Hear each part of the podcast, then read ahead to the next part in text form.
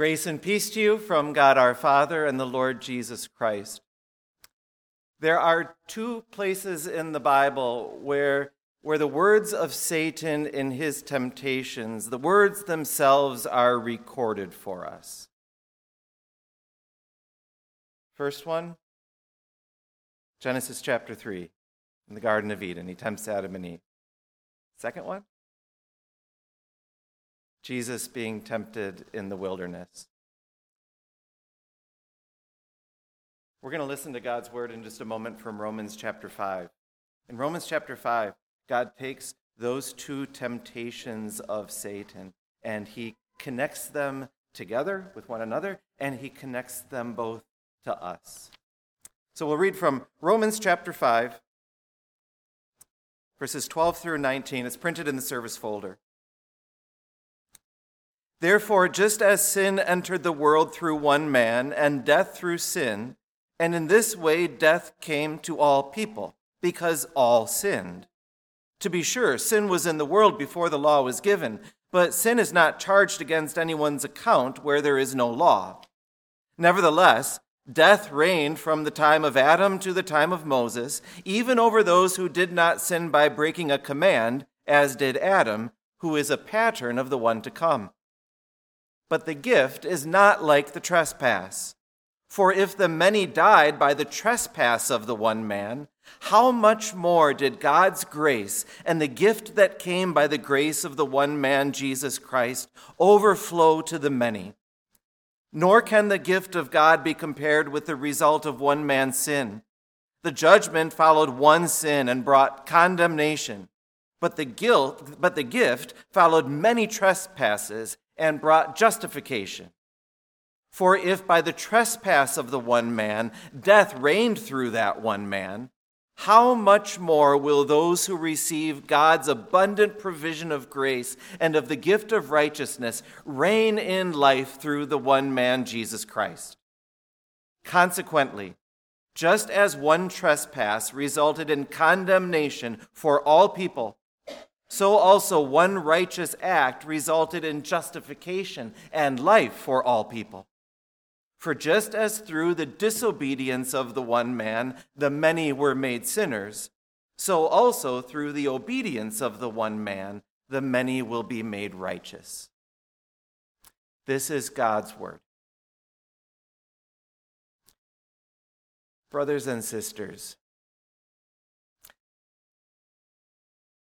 have you ever had a, a friend who was an obviously bad influence on you, but but you still hung out with them a lot despite your better judgment? Or maybe in spite of your parents' better judgment? And, and this friend, eh, this friend could come up with ways of misbehaving that, that wouldn't have ever occurred to you, but they always sounded like good ideas until, well, you realized that it wasn't such a good idea. And your mom would say to you, I don't want you hanging out with them. And you're like, yeah, I know, mom. But what are you supposed to do? They're your friend. Do not ever think of Satan that way. Like some well intentioned pal, bit misguided, uh, got a little bit of growing up to do. He gets you into trouble sometimes, but he's otherwise harmless. The devil would love for you to think of him that way. Like he's your friend.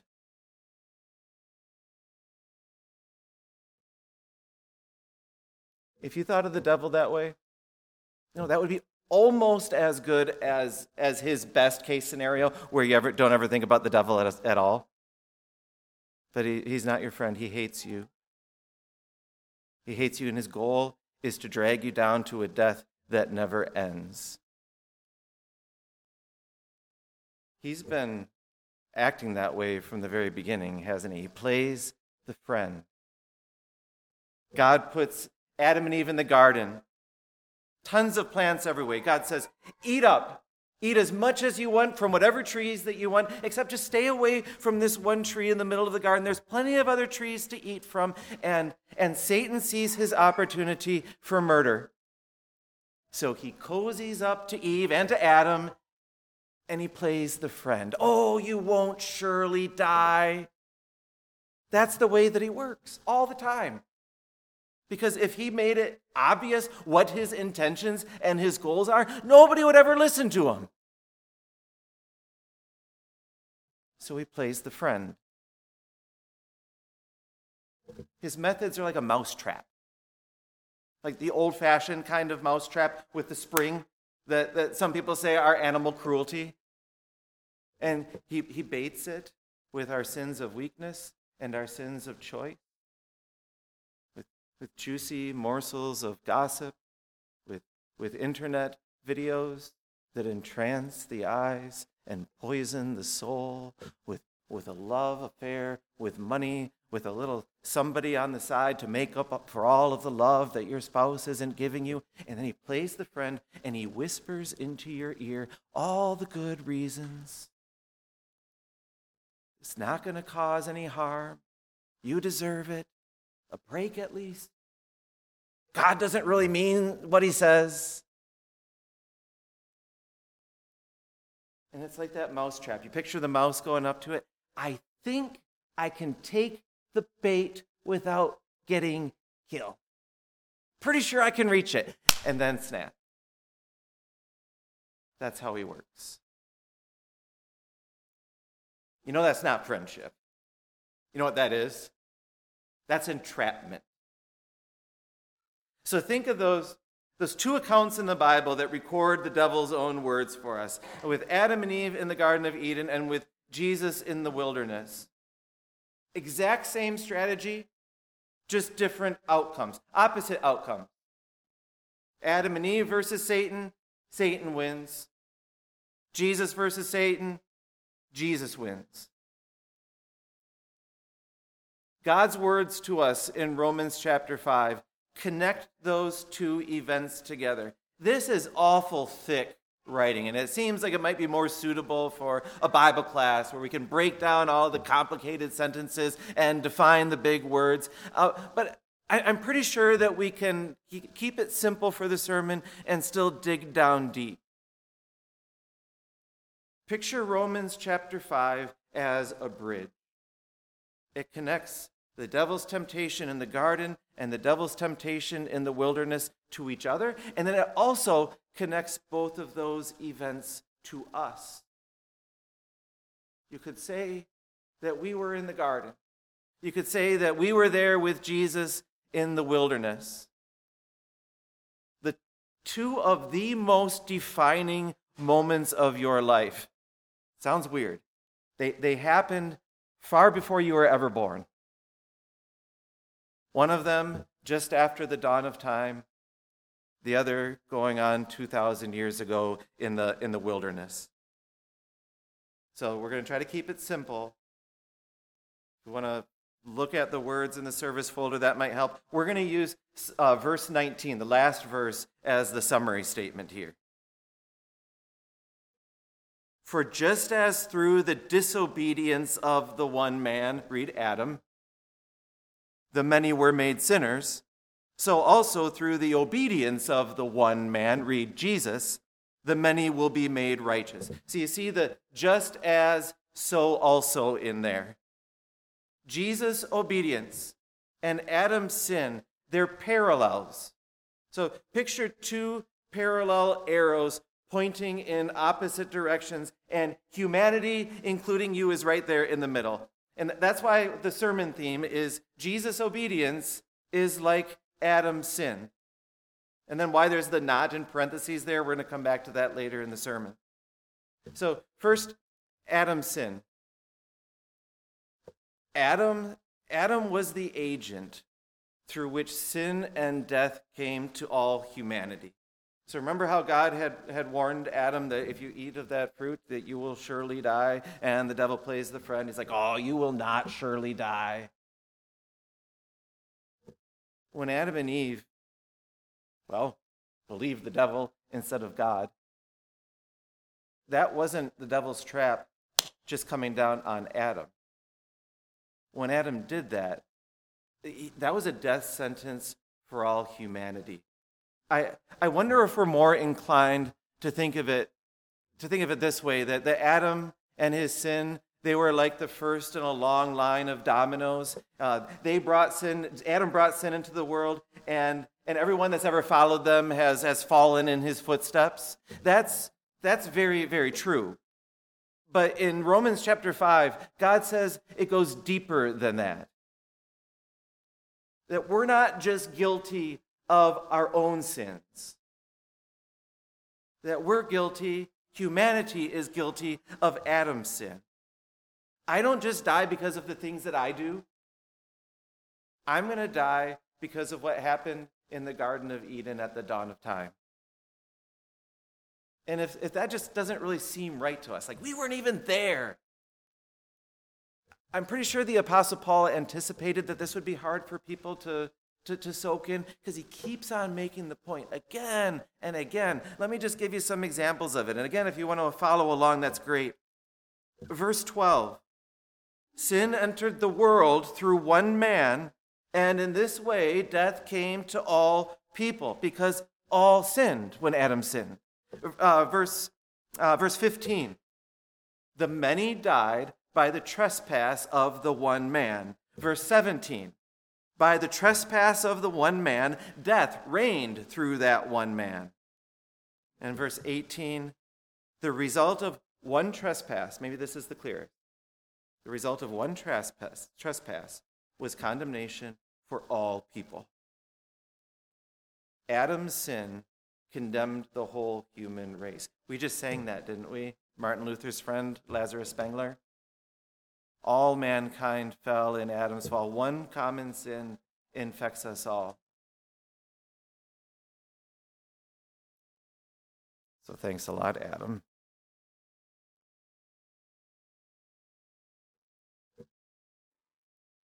But we've walked on the same path, right? It's not like we're innocent bystanders and just collateral damage. And Satan didn't retire after he introduced sin and death into the world. Still the same strategy. He still plays the friend. You know, fool me once, shame on you, devil. Fool me twice, shame on me. And what about like fool me 10 billion times? You'd think that we would we, that we would learn after a while? Every time that we fall for that trap and it comes snapping down on us and we feel the, the guilt and, and the pain that comes with sin and see the, the collateral damage that it causes for other people, we repent. And God never fails to forgive. But wouldn't you think that, that we'd learn how He works a little bit better over time so that it doesn't keep snapping down on us? Here's something else the devil does he, he leads us to believe that with God, there's a margin of error that God allows. Like, if this is the area to which God's law confines me because he loves me, uh, the devil gets us to think that we can venture out a little bit, toy with it a little bit, and that God just kind of looks over that stuff. That's what repentance, repentance is for. He's lying.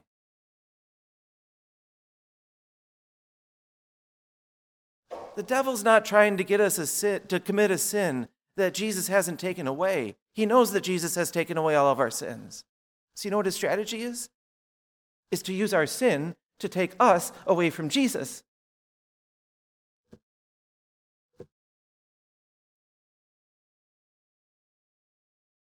Tell me if you've ever, don't, no, you tell me. Think for yourself whether you've ever looked at the devil's temptation of Adam and Eve in the garden, holding out a piece of fruit. Oh, you will not surely die. And think to yourself, you know, if I were there, I could have handled that one. That was obvious. It should have been easy. And then we use that to excuse the 10 billion times that we followed down their footsteps. Or the other time the devil spoke, when Jesus was in the wilderness, if we give that a shallow, a very shallow reading, we might think to ourselves, you know, those were pretty easy too, turning stone into bread and jumping off the, the temple and bowing down and worshiping the devil. I could have handled those. You know, at least I have a at least I have pretty good excuses. He's worked better with me for the 10 billion times that I've thrown God's will to the wind and let the mousetrap come springing down on me.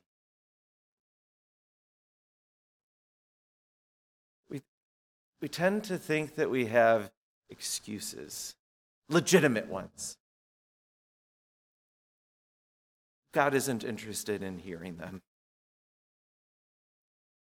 People have been singing those same tired tunes ever since the beginning when Adam vomited out his excuse in the garden. It was the woman you gave me, God. And then Eve pointed her finger at the serpent. The devil made me do it. God isn't interested in listening to us trying to come up with excuses or shifting the blame because none of that solves the problem, because none of that is any kind of justice.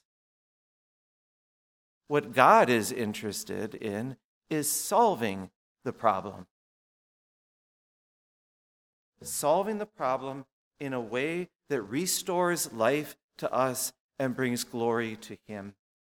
And the only way for that to happen was for God to take things into His own hands. That's the connection between Adam and Eve in the garden and Jesus in the wilderness.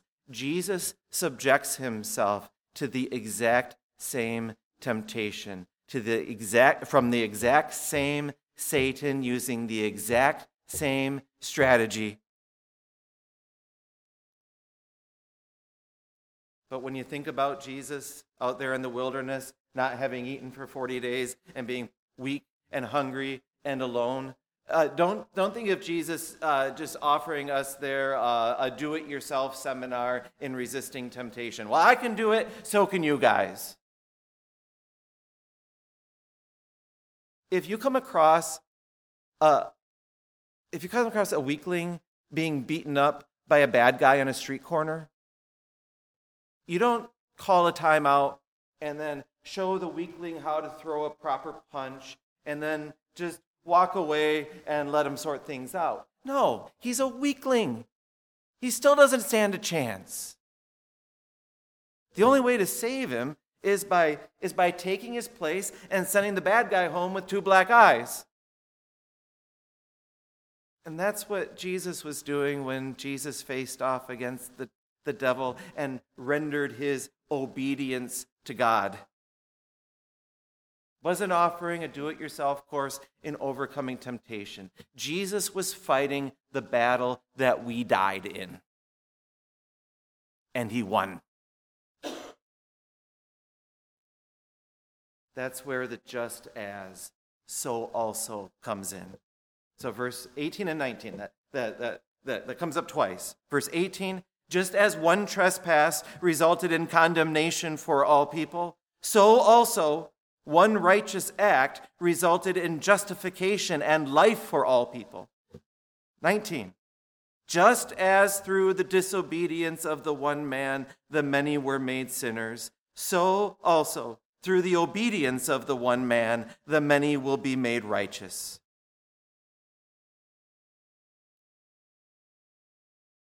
When Adam turned his back on God, he plunged all humanity into sin and death. That's not where the Bible ends.